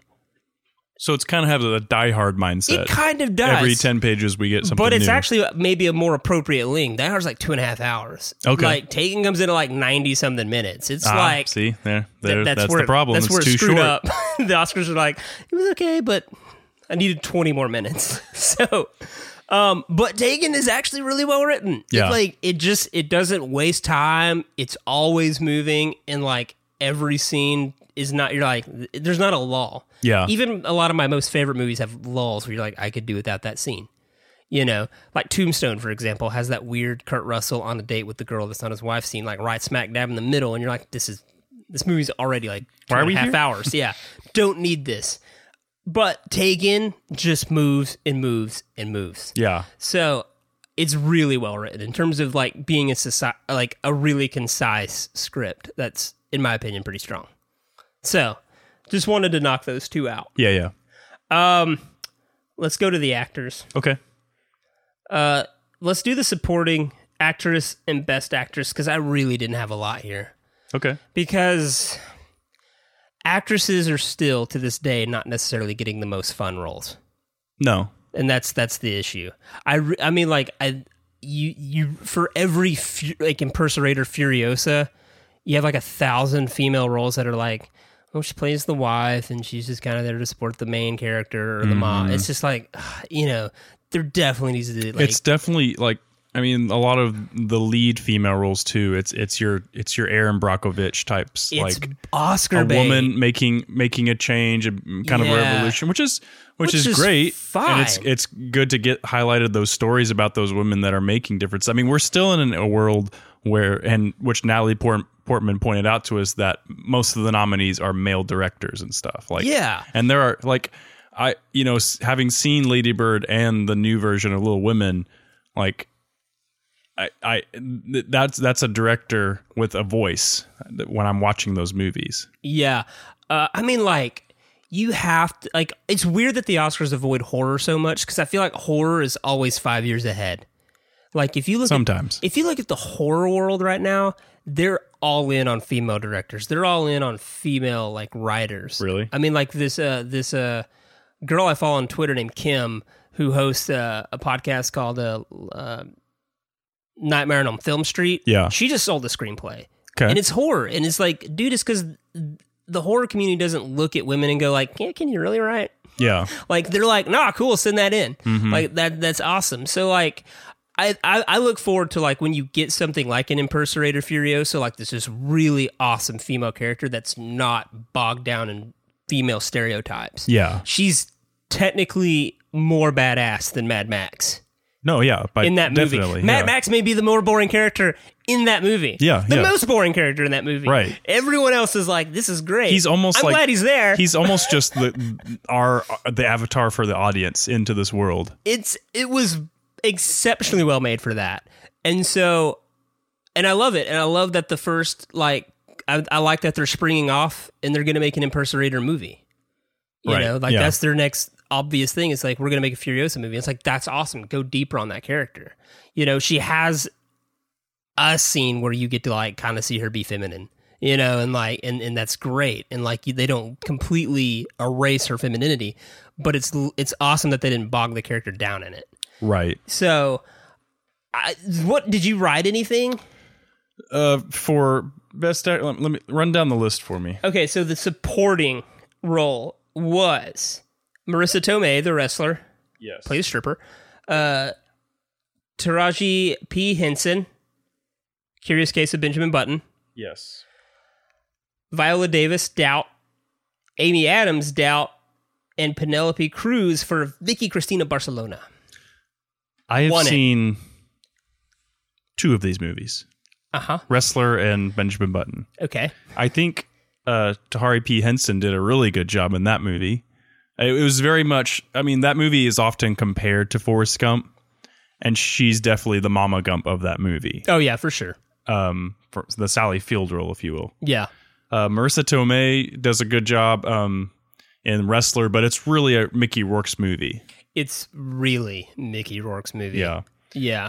So, and I again doubt. I'm the same with you. I see it, and and I worry that I'll fall asleep five minutes in. I'm sure it's it's it's. I'm sure it's touching on some important things and themes that are going on and things that need to be highlighted within the church and stuff like that. But it's not my type of movie, you know. So here's who I would throw in there. Okay. I again, I I haven't seen a lot of these, and Penelope Cruz c- can really throw down when she wants to. So I'm not gonna like say she shouldn't have won. I Yeah. have not seen Vicky Cristina Barcelona, but I would throw in Maggie Gyllenhaal from Dark Knight for this reason alone, Okay. just to make Kate what's her face even more mad. Kate Winslet. No, no, Kate, uh, who was like oh, s- oh, Katie, Scientology. Katie Holmes. Yeah, Scientology gave her to Tom Cruise, gave Mm-hmm. Katie Holmes to Tom Cruise, and then Tom Cruise says you can't act or something You're- anymore. You have to make a movie with uh, Queen Latifah. yeah, and uh, yeah, you have to make uh, Mad Money, Yeah. or something. so no Dark Knight sequel for you. So Mackie Gyllenhaal, just for sheer tact alone of saying like, I'll take this role, should get at least the nomination. and I think there's more heavy lifting for the character Uh. Yeah. in Dark Knight Yeah, than I'd there agree was with that, yeah. in, in Begins. she it was a little it leaned a little more in damsel in distress and batman begins I'm just and saying. she was a much more active kind of pushing bruce wayne throughout the second movie I'm just saying, bump Amy Adams for doubt out. I mean, we already got Viola Davis that for that for out or for doubt. yeah So we don't need to bump Amy Adams out because she's the new Meryl Streep. If she like burps and it's audibly picked up by a microphone on a movie, she gets an Oscar nomination. it's probably the And best so- burp you've ever heard in your life corey Probably. So she'll get more and just throw Maggie Gyllenhaal in. Penelope Cruz can keep the win. okay all right I'm okay with it. Uh, did you have anyone down? no i didn't Okay. And then honestly, I couldn't really think of anyone for actress in a leading role. in leading role Yeah. because i mean in the leading role we have the winner kate winslet for Yeah. in the reader And then you had Anne Hathaway and Rachel getting married, which was kind of like an indie kind of like dram dramedy. I watched it yeah. back then. Okay. I don't remember what it's about. Yeah, and then Changeling with Angelina Jolie, Frozen River, Miss, Melissa, Melissa Leo, and then Meryl Streep with Doubt. It, it you're kind of right. Like it is. It's almost like just check off the list. Find all the super serious drama movies. My issue when I was researching this, this is like these are probably the most interesting female roles. Yeah, You know, because because otherwise, yeah, you're. It's it's literally like it's maybe the one pro to Oscar bait movies Yeah. is they're like, well, we take women seriously. right. Unlike most Unlike other, movies, where it's like movies. you're the girlfriend, you're the wife, Yeah, you're like Gwyneth Paltrow in Iron Man. It's like, yeah, I wouldn't nominate you for an Oscar. You're Right. just Iron Man's girlfriend. Yeah. You know? And it's Sadly. like, so Which uh, so so it's it's it's it's that double edged sword a little bit. It's like Yeah. yes, it's a lot. Of, it's become cliche the types of roles that are no, normally nominated, but it is giving women like actual meaty roles that they can actually sink their teeth into. That isn't just it. it obviously, like a movie that they aren't sitting in a room talking about a guy or something. yeah, they're not breaking the, the rule Yeah. that that exists where Yeah. it's like two women on screen a talking room. about something that's not a male character. Yeah. Uh all right. So yeah, I mean I just left him Kate Winslet. I mean, was she good in the reader? she, she did, looks like she did a good job. I, I you know, I luckily thanks to YouTube, they usually have quite a bit of highlights from certain movies, and so it, it looked like she she did a full range of emotions from it because it was part ro- romance, part kind of had some funny bits, but then it, when it got serious, uh, you know, we got to see her really put on her acting chops. Yeah, I mean, honestly, I don't remember much about Rachel getting married, but I don't remember being at the time even going like, "Oh, Anne Hathaway." I think that was the first. I think that was the first time that we saw like adult Anne Hathaway, where she Maybe that's what it was. Yeah, and it was just like, oh, you're no, you're Princess Diaries girl, and she's like playing kind of I, she what the She's character kind of like an outcast Yeah. in a family type of Mhm. thing. Yeah, I, I I I remember very little, I, and I think maybe that's what it was. It's just like, oh, she's making the right moves. She's making Efron moves. Mm-hmm. Yeah. she's trying to shed herself of of. of being the Disney princess, Yeah. literally. All right, let's go on to the actors supporting role. Okay, All right, so this is this this was this was a win for us general audience yeah, types. yeah. This for was the the, Oscars one. this, This, year. is the one we really we were like, if you mess this up, yeah, Oscars, it's like this is this is your one shot not to have everyone turn off their TV right at once. immediately. So you had Michael Shannon for Revolutionary Road. Yeah. uh, or Road. A movie that was that was not given a lot of love, No, which which is weird because it's reuniting Leonardo DiCaprio and Kate Winslet after Titanic. Mm-hmm. They're playing a mar- married couple that's having trouble. Maybe that was the thing. I They- think that's the issue. it was just too Nobody much of a wants downer? to watch it. Yeah. it's like no. because it's just too painful. yeah, well, they were part of the best love story ever. And now we have to watch them fall apart. It'd be like the equivalent of Ryan Gosling and Rachel McAdams in a movie after Notebook, like getting a divorce. You're Hmm. Yeah. like, no, Okay. like they started Marriage Story, and you're like, no. so, uh, okay, then you had Philip Seymour Hoffman for Doubt, Yeah, Robert Downey Jr. in a really weird nomination for Tropic Thunder. which which may or may not have aged well. Yeah, Josh Brolin for Milk. Yeah. and then Heath Ledger posthumously wins for The Dark Knight, as it should have been. as it should have been.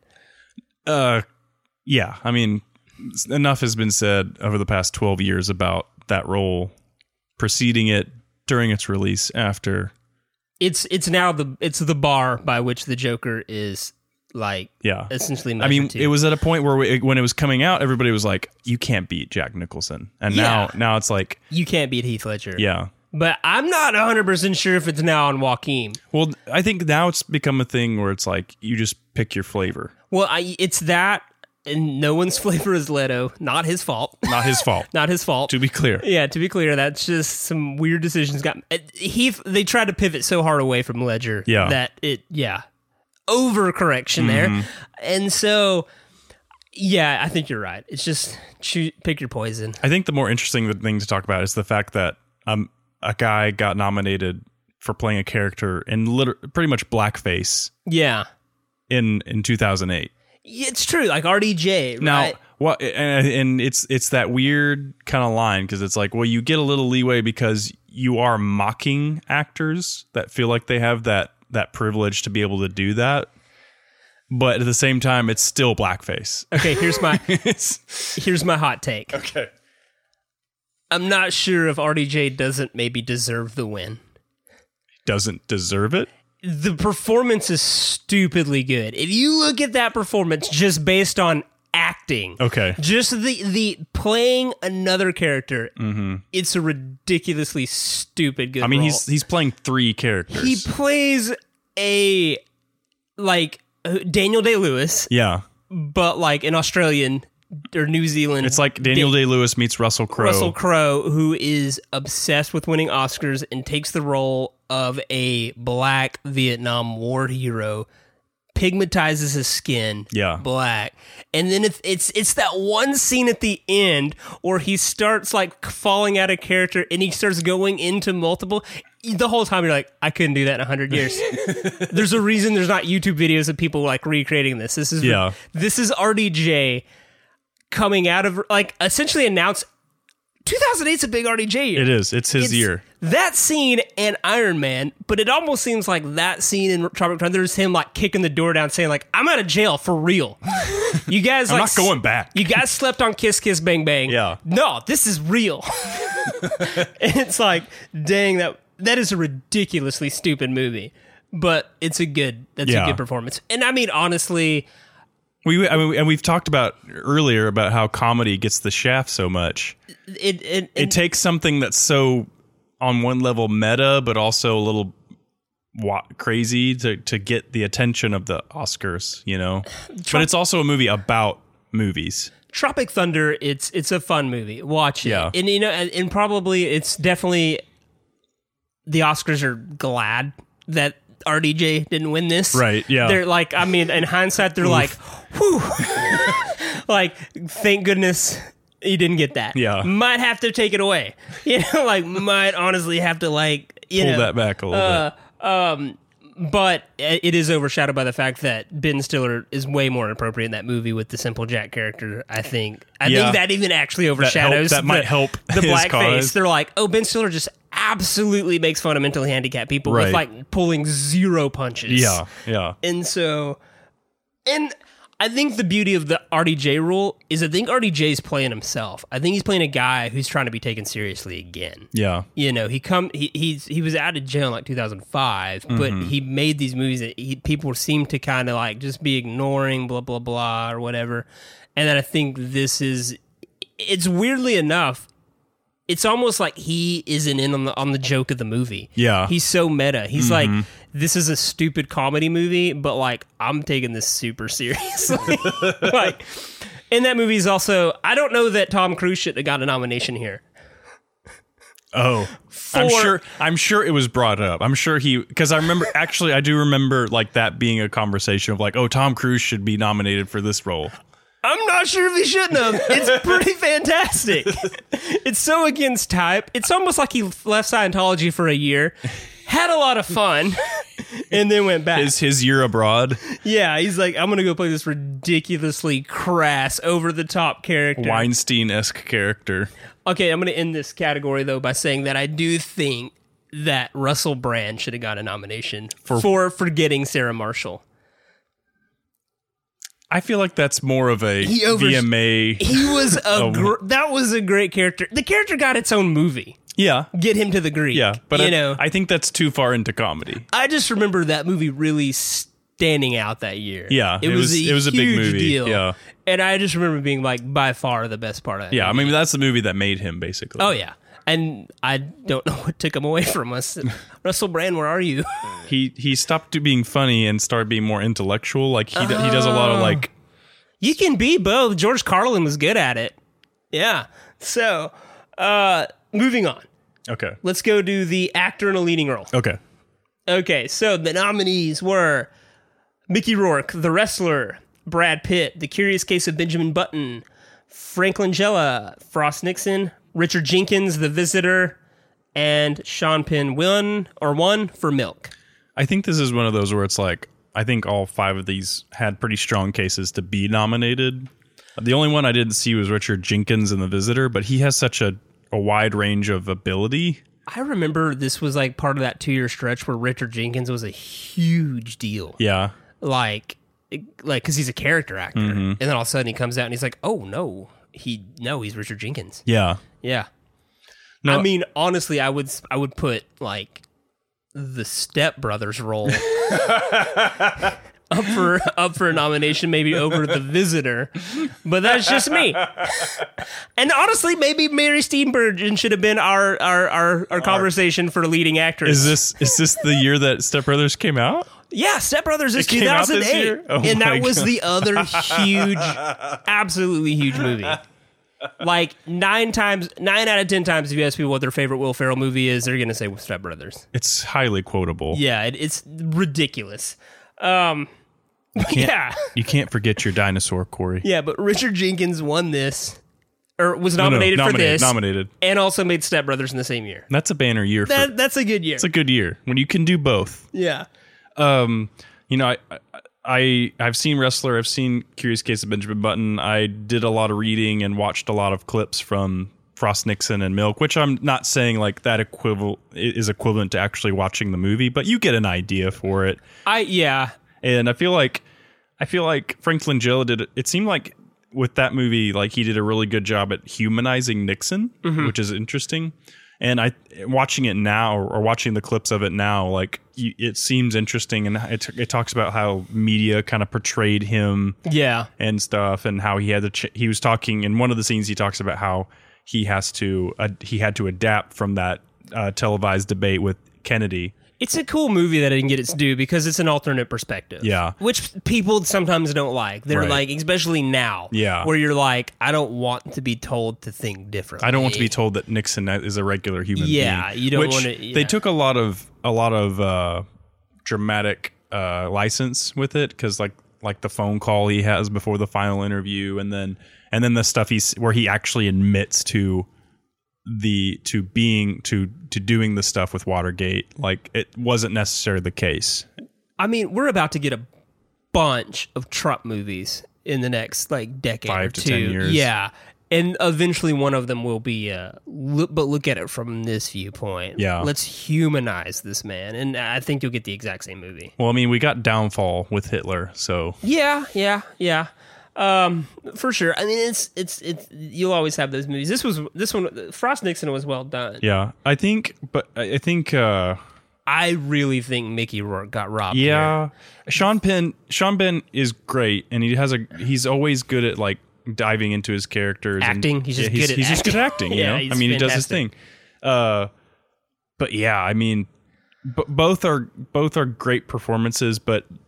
You know, this was a year of comebacks, and like m- this was Mickey Rourke kind of just going like, "This is all I have left." Like, Mm-hmm. Yeah. it, it was very like paralleling his own the life. perfect actor. Yeah. for that role. yeah, it's this dude that was huge in the '80s was supposed to be bigger than '90s. I mean, life happens. Yeah.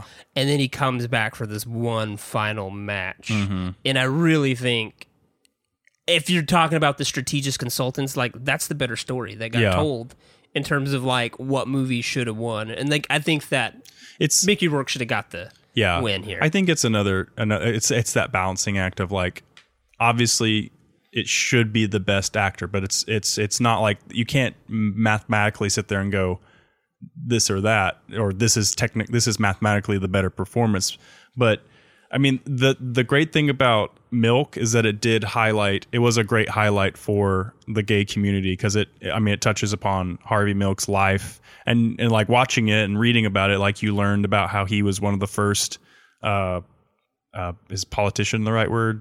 Uh, He was an People to activist. take an activist, but Yeah. also one of the first l- out uh, gay men to yeah, actually get a yeah, position. get into politics, get into yeah, yeah, like uh, and and and, and kind of pave that way and for kind of that. just show that like it, it, it and, and like just even reading about like the his life and stuff and and stuff like you realize just how recent that was, but even how we're still dealing with stuff like Well, that. that and you have to look at his story in that movie Mm-hmm. and like the, the, this idea of like now we live in a world where there's pride, there's Pride Month, and Yeah. there's like no be out, you know, Right. because and this was a guy that was like very much, Yeah. Mm-hmm. I'm not gonna lie, like this is who I am, and Yeah. I'm not gonna like you're not, I'm not gonna get in the head world by like pretending to be someone else. Mm-hmm. So yeah, don't get me wrong, it's a gray movie, but I do think Mickey Rourke Yeah, I, I just on a- Should have got the win. yeah, I think it's just it's like you said, it's the perfect But- role. For, he, he was born to play That's- that role. I'm saying that just based simply on acting. yeah, That like just the entire like aura that surrounds that movie. I'll say this: if the wrestler came out in 2009, Mickey Rourke would have won it because what the wrestler is though, it is a perfect post Dark Knight movie. And I think that maybe that's what happened was Hmm. Yeah. the wrestler came out and it's just depressingly gritty, hard to watch. It is a dirty needle in your eyeball for like two hours. Yeah. Is what it is, and that wasn't a thing yet. Right. Dark We're- Knight kind of ushered that in. It's like, hey, movies don't have to be pretty. Mm-hmm. Yeah. They don't have to be bright. They don't have to be colorful. And we can even take something like a kid superhero and we can put like a really jagged edge on it, you know, and treat it like a real cinema with a real story. And so I think that Well, like it's- well, it's- it, what's interesting though is that the year prior you had No Country for Old Men, There Will Be Blood. Mm-hmm. Yeah. So it was like it was being ushered in, and it was highlighted the year before, but maybe maybe it was a year too late, or maybe a year too too early. I think that No Control Man and stuff like that, it does tick more of the boxes in terms of uh, it. It's kind of a period piece, I guess. I mean, it's the seventies, isn't it, or the Yeah. eighties, and uh, and it is based off of a novel by Cormac McCarthy. S- But like, um, I don't know.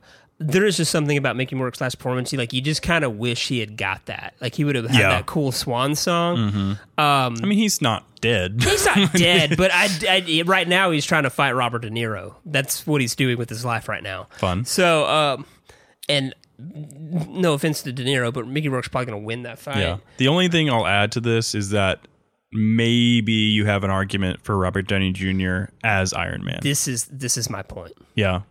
Okay, first of all, yes, I do think hindsight.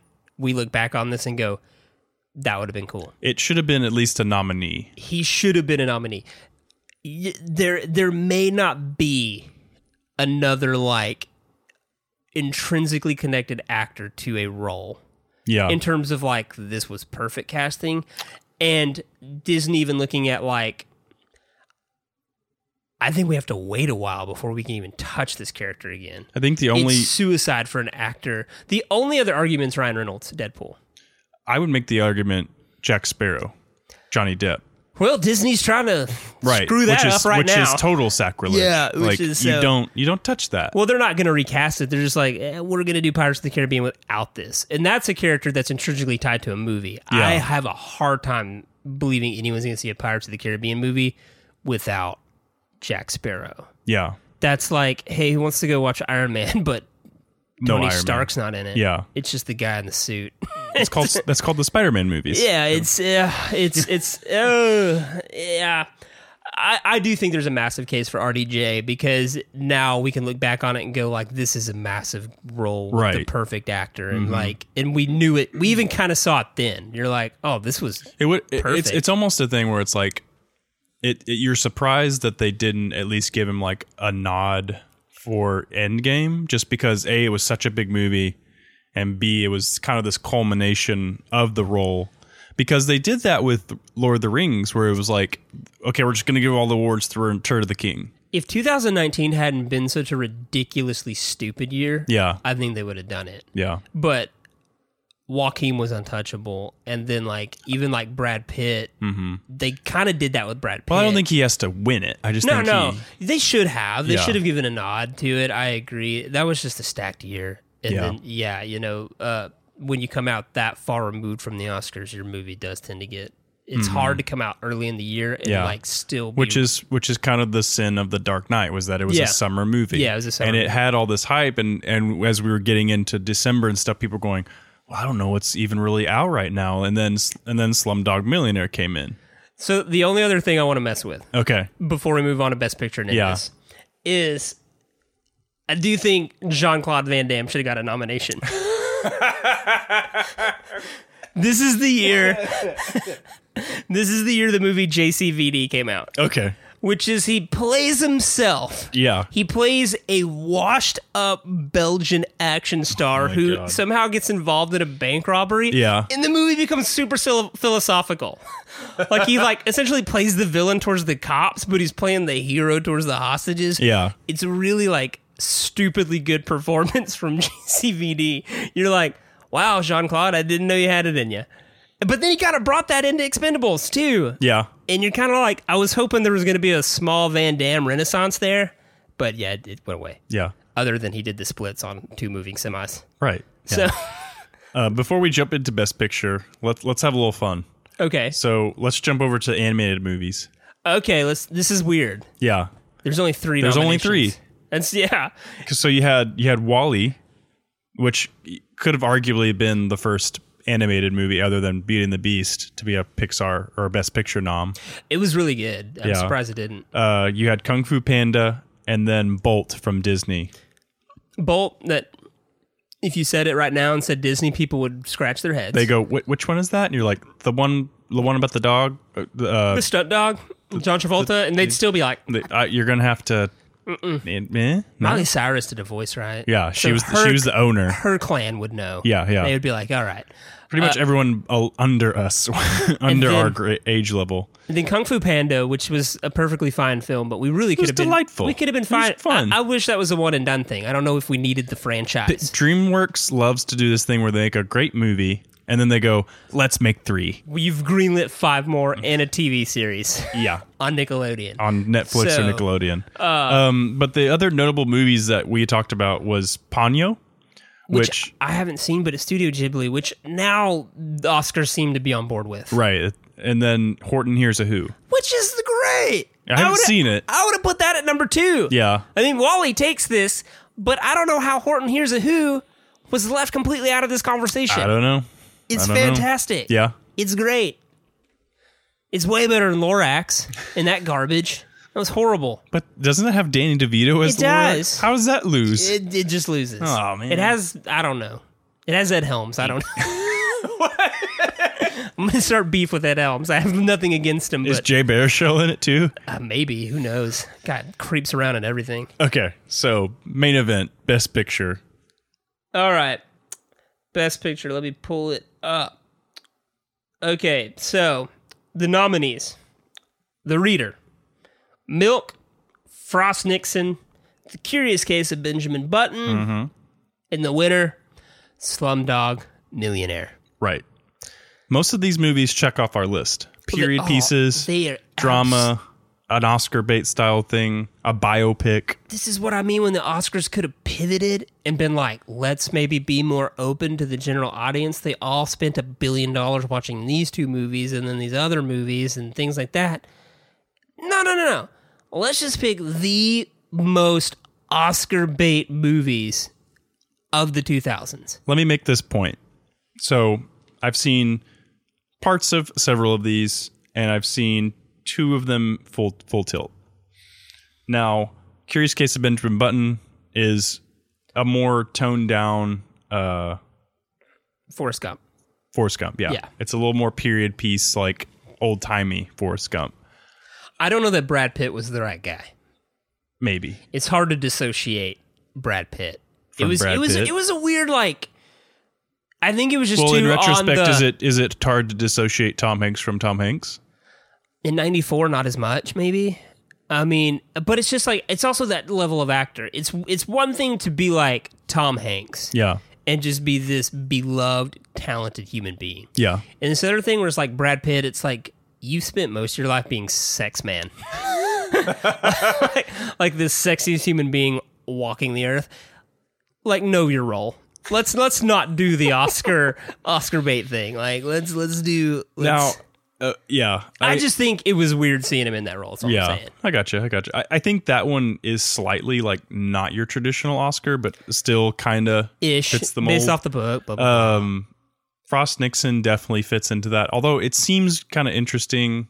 I would I don't I wouldn't mind w- actually watching it just because it seems like an interesting take on like a mo. I, I like when historical pieces hone in on like a particular moment, and it's kind of the same thing with biopics because it's like if you are getting a moment in time rather than trying to cover someone's entire life. yeah. I'm much more interested in that Oh, agreed. because it's because that's kind of what you get with milk while while it seems like milk was actually a really good movie it does fall into the trappings of a biopic which is we're going to try and cover this most of this guy's life and yeah, uh, Bohemian Rhapsody falls into it. Like uh, Tries to cover the whole thing. yeah, R- Ray. You know, I mean, those are movies built around one actor, around one character, and just try. It's more about let's highlight this person's life. Yeah. and that- because either a they are an important, beloved musician, actor type celebrity, or they are someone like Harvey Milk that made a change in li- in the world. Yeah, and I agree. I think you- I think you're actually making a really good point that sometimes it's really fun when a movie just hits a m- a moment. Yeah. you know, or uh, you, and you're right. Like I, I do, I do enjoy films like that. And- And the wrestler did that. The wrestler said, "We're going to pick Mm-hmm. Yeah. up on the downslope of this dude's life." Mm-hmm. Which wrestler? We're not isn't- gonna cover- But the wrestler isn't really a, a a- He's a, fictional. A biopic. Yeah, he's yeah, fictional. he's a fictional character. Yeah. That's just an amalgamation of like all '80s wrestlers. Yeah, yeah. but um, and it, it- but it's still like that movie's great because we don't need the first 45 minutes covering the '80s when he was popular. Yeah. That's just littered throughout the movie that you know, Mm-hmm. and then with the thing like Frost Nixon, yeah, it's Nixon. We know we know all the dirt, we know all, we know everything, and it's cool to cover this, and then through the lens of this, Yeah. you know so Mm-hmm. and it, it and maybe it's just because it's the one movie i've seen but that would have been my pick Yeah. So let's talk about kind of the elephant in the room. Let's talk about Slumdog Millionaire. We've talked about like how these other movies are very much a typical Oscar bait. Uh, Having watched it, Slumdog really doesn't come off as an Oscar bait movie to me. the only box it really ticks is it is adapted it's adapted from a source. right, which which most Which a lot of that's- movies are nowadays. yeah a ton are but it, it's definitely a movie that hits a lot of like i- if so like like I asked you earlier like what is in your opinion would you define as something worthy of winning a best picture at an Oscar yeah and I, I think it's like it's something that a it's a good movie and what do we mean by that like it's it's well it's a s- good story yeah it's well edited. The uh, cinematography is great. Um, it's it's unique in the sense that it's highlighting a part of the world that we as Americans don't get to see. And you're and and while you're learning about it, it's not it's not something that's shoved in your face. You're you're learning about the story of these three young kids that grow up in the slums, and uh, and kind of about how each each of it affects each of their lives. And so, but that's it's really not something that's like we're going to punch you in the face with this. It's just telling a good story yeah um, with through that lens. And it's interesting that Denny Boyle and not like i- i- if it had been like a parasite situation where you have a South Korean director or an Indian director Yeah. breaking through with this. I don't know what that would look like, but uh, w- when I was reading about it, it's not shot in the style of a Bollywood or any type of Indi- Indian films.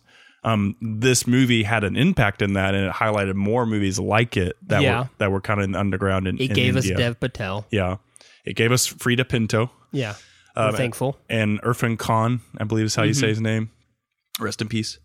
Um, but it, it- yeah, I think it's it's it's definitely one. It's kind of like when I watched um, uh, The Ring for the first time because I had always known it as the movie with some Samara that comes out of the TV.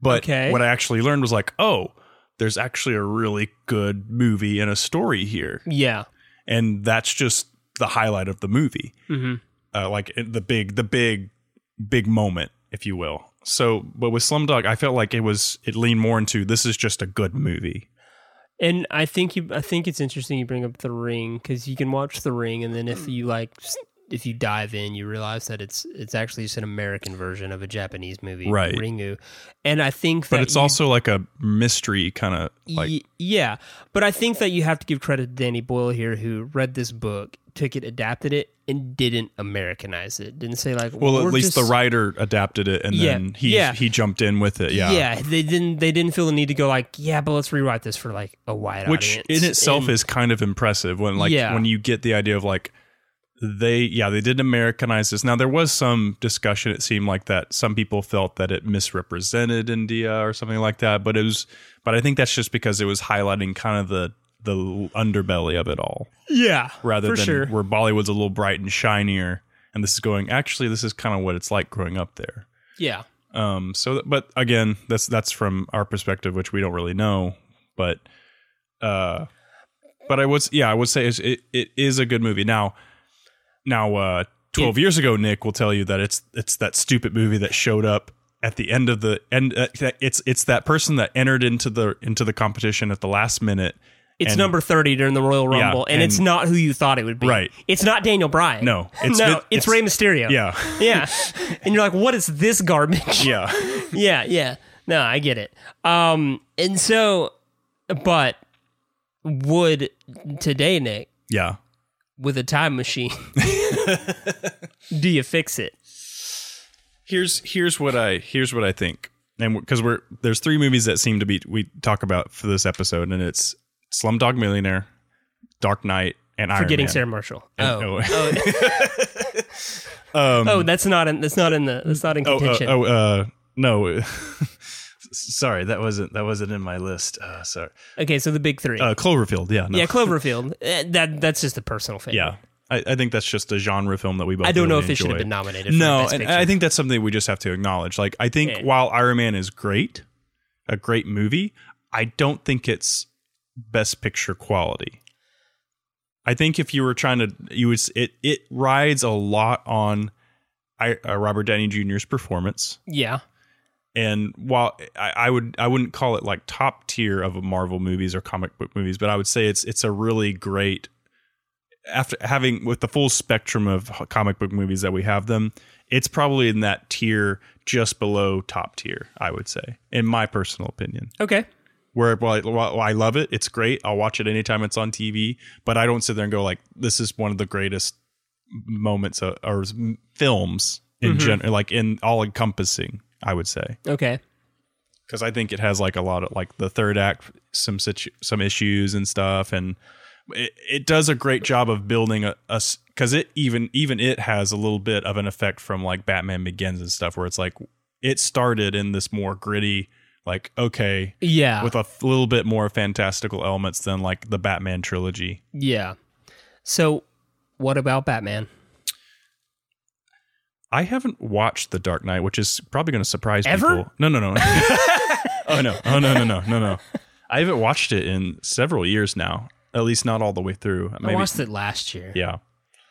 But S- I think th- that's the thing is like and this is again discussing what we think is deserving of a best picture winner. The Dark Knight is uh, great storytelling, great acting.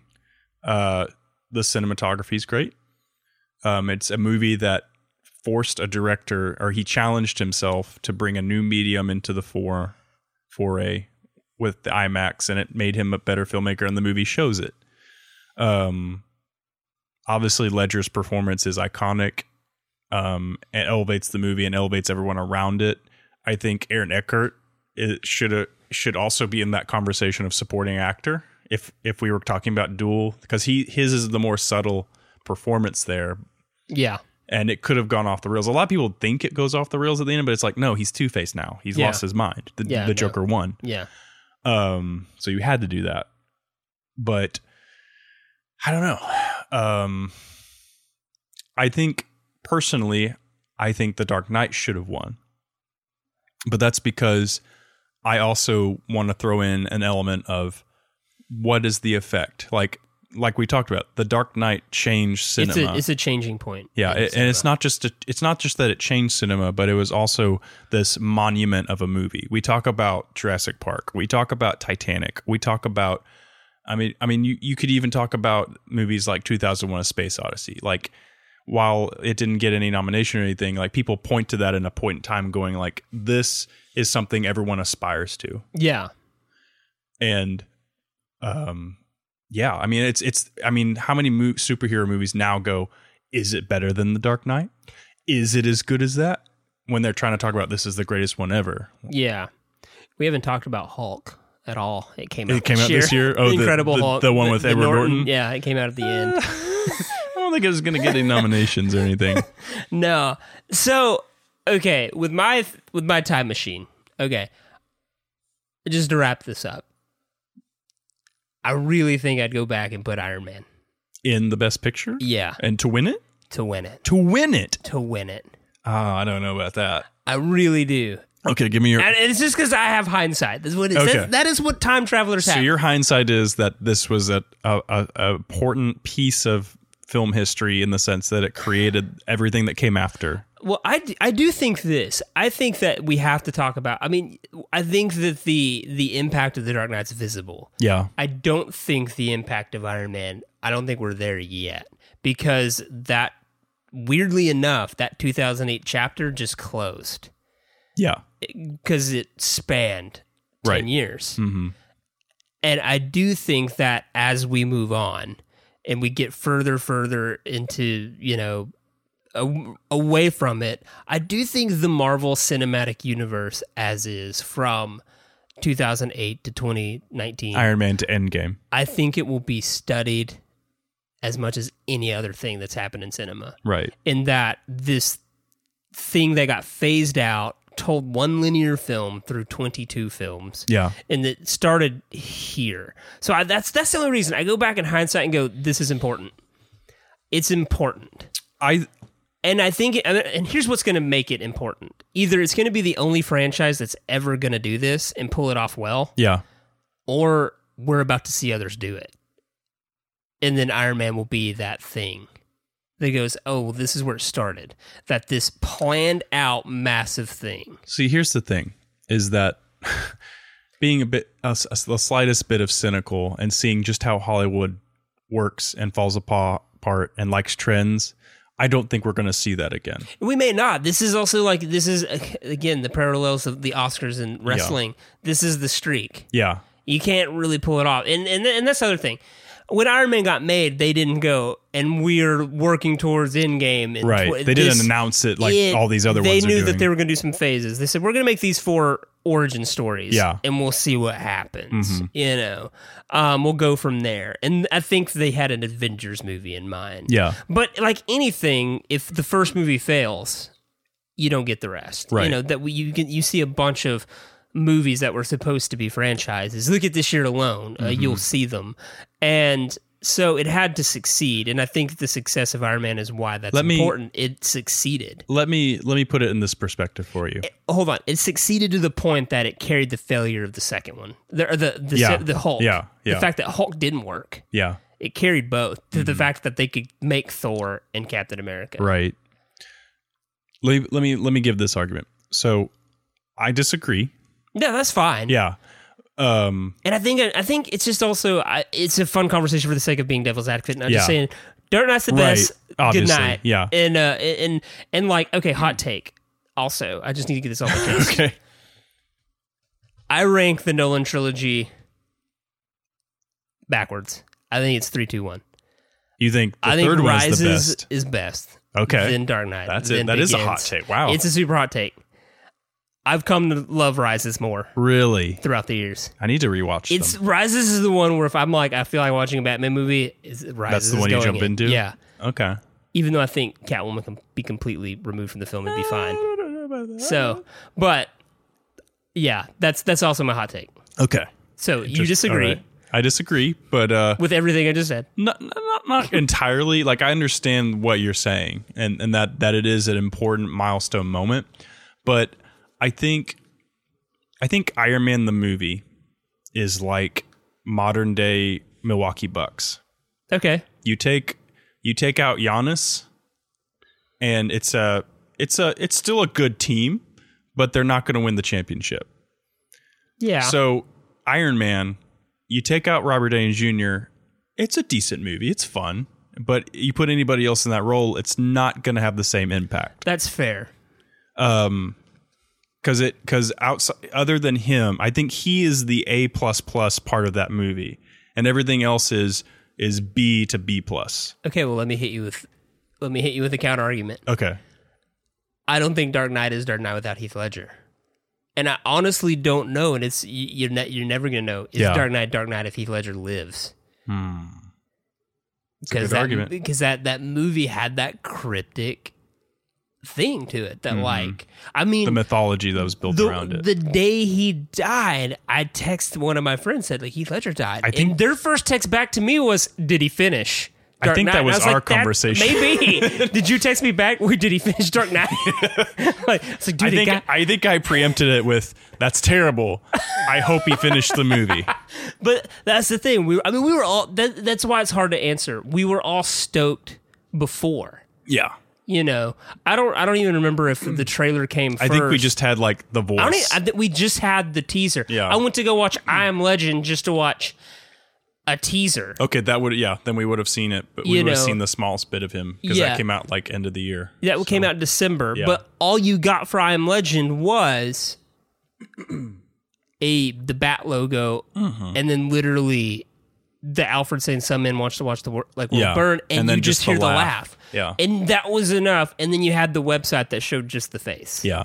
you know, and all that stuff. I mean, you had these things, and we were pumped, but then the death uh, definitely made like, well, now I have to see this. I have to be a part of this. I just think, I think in retrospect, looking back 12 years later, I th- I still think that The Dark Knight as a film s- holds up, like It from beginning does. to end.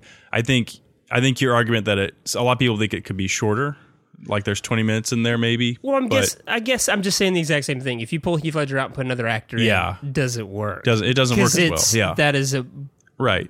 So it nega- I mean, brilliantly it- stupid performance, Right. Yeah. Because I could just as easily go. Which is yeah, why- Ryan Reynolds could have been Tony Stark. Yeah. and he probably could have. Right. You know? but it wouldn't have been the same. But it's not the same. No. And then you don't get Deadpool. But in, you could honestly say, oh, well, yeah, you could have dropped Leo as the Joker and he would have done it. And it's like, well, yeah, the chops are there, but like, Mm-hmm. Right, but would is it have it been the the same? same? Yeah. So So I, my argument just is that I think Iron Man the movie is great, but not um, not like best picture quality. I think I definitely think you should have gotten at least uh, if if we're going back in time, we're giving Robert Downey Jr. at least the nomination for best actor. for sure. And I think the summation of the whole thing is that like we can look at a movie like Slumdog Millionaire and even appreciate the fact that it kind of won without being an Oscar bait movie. Right, which It is which kind makes it of- hard to sit there and go like to completely like negate it now. We're being mature. Yeah. If we had made this podcast in 2008, it would have been a lot of four-letter words, explicitives about Yeah, like Deb Patel and Danny Boyle. like, how dare you? Like, even co- like you crap on our fandom In- like that. India Twitter might have came after us. But at the same time, we can look back in hindsight and go, like, actually, it's fascinating that movie won.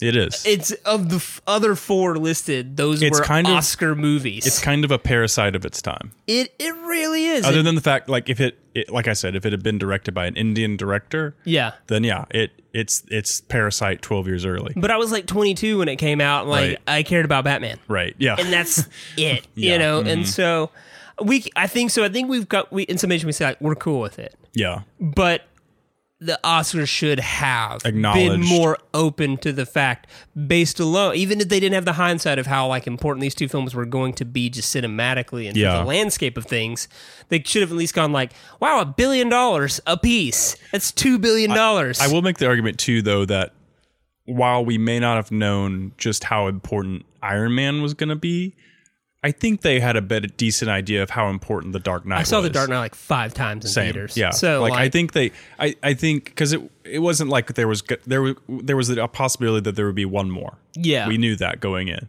and but I think that that was a moment where they definitely knew like okay this is kind of a big deal this is kind of a moment in history like i think there was more cause for them to sit there and go we should at least nominate this and just let see what happens it felt petty. yeah It felt like did. i think that's the thing that we're not- upset us the most I th- and, that, and that's the thing. I think it's because the Oscars tries to act like it's separate from Hollywood, Right. And I think this is a clear example of it. I think 2008 is a great example of it, or the the, the 2009 Oscars is that it said, "Well, we're not going to acknowledge these movies because we don't consider these cinema." They had the Scorsese thing before Scorsese, like, Mm. Yeah. Mm-hmm. "Well, it's not really cinema," and it's like, "Screw you, dude! It's a movie that tells a story." Yeah. and like just because it's fun and colorful and like doesn't require like me to like figure out your symbolic you know blah Yeah. blah blah it's like no dude it's it's a movie and like the oscars had him at least to go let's give out some nominations Yeah. to at least go we can't ignore these you Mm-hmm. know and but again it all goes back to and i think what will come up ridiculously a lot on these oscar episodes is that like how do you build a criteria for something subjective? They Right. have one. It's not listed. It's not like they follow those five categories to a T. It's just this what they've shown is that like we have a preference Yeah. you know and so and i think that's dangerous Mm-hmm. i do think you can look and go well at least they're kind of getting out of it there you do have the mad max year Yeah. where that's not an oscar movie by No. any stretch of the Mad Max, imagination Black Panther. Um, I mean, Panther. even even the Pixar movies that Yeah. have been nominated, Up and Toy Story Three. yeah there i- in, in in in a weird way i think it's just that you're gonna find that more whereas the oscars are trying to fix the diversity problems by making the voting like, like membership more diverse you're going to find more and more, I think, more general audience films as the old guard Yeah. dies out. Right. That heralds like those old golden era of like Hollywood as like, well, this was what a movie is. But then, like, as people like Spike Jones and things, you know, come into there that grew up in the 80s going like, I love Burton's Batman. Yeah. You know, like, then you're going to have more, I think, open mindedness because we're, that's the beauty of now is like we right now, me and you, we can go, well, we grew up with this. I like, I like Mad Max. I like this, but if I want to, I can go back and engage with Hitchcock. I can go back and engage with Kubrick. Yeah. we we have all of it, which so I think it has to correct itself Yeah. just based on that alone. All right. That wraps up. Oh, I do have a Lifetime Achievement Award for 2008. All right. They should have given it to Brendan Fraser Why? because this is the last time we really see him Okay. for a while. He comes out with Inkheart, weirdly appears in a mummy movie that no one saw with Jet Li, and then he did Journey to the Center of the Earth. And that was it. And then, yeah, he kind of just disappeared off the face of the planet for a while. Well, he got uh he got ousted or not ousted, but he Well, he, he, uh, got he, was sexually blacklisted. assaulted. He was Yeah. blacklisted. Yeah, Yeah, I saw. I actually like read that recently, where like 'cause I was like, "What happened to this dude for real?" Mm-hmm. Right, yeah. Because that what I was watching. I watched Bedazzled because it was on HBO Max. I was like, "All right, Brendan Fraser, let's do this. Let's spend an evening together." Yeah. I was like, "Dude, this dude was delightful." Oh yeah, he had that run in the late '90s till about what would you say mid 2000s, yeah, where and he it's was just, just, like, why in the world did this end? Blast from the Past, The But yeah. Mummy, uh, George of the Jungle. Like he bounced between comedy and action, and just was and was great. So I'm I'm imploring our listeners. In the midst of the Me Too movement, let's rescue Brendan Fraser. Yeah. He was sexually assaulted and told on some dude and they blacklisted him. God, yeah, like let's let's get them out. You, you know, like while we're rescuing people from this, let's free let's- Britney, Yeah. free Brendan. Yeah, yeah, let's do it. All right, so that wraps up the 81st Oscars as retold by Quantum Recast. Yes. Um, hit us up with any Oscar years you want to hear. I, this one was just the most obvious place to start. Right, yeah. I'm sure we'll go random from here on out. Maybe we'll find Honestly. we'll find something to complain about. Yeah, for sure. Yeah, so uh, thanks for uh, thanks for uh, bearing with us on this uh, fun adventure of uh, reimagining the Oscars. Yeah. All right, say goodbye, Nick. Goodbye, Nick.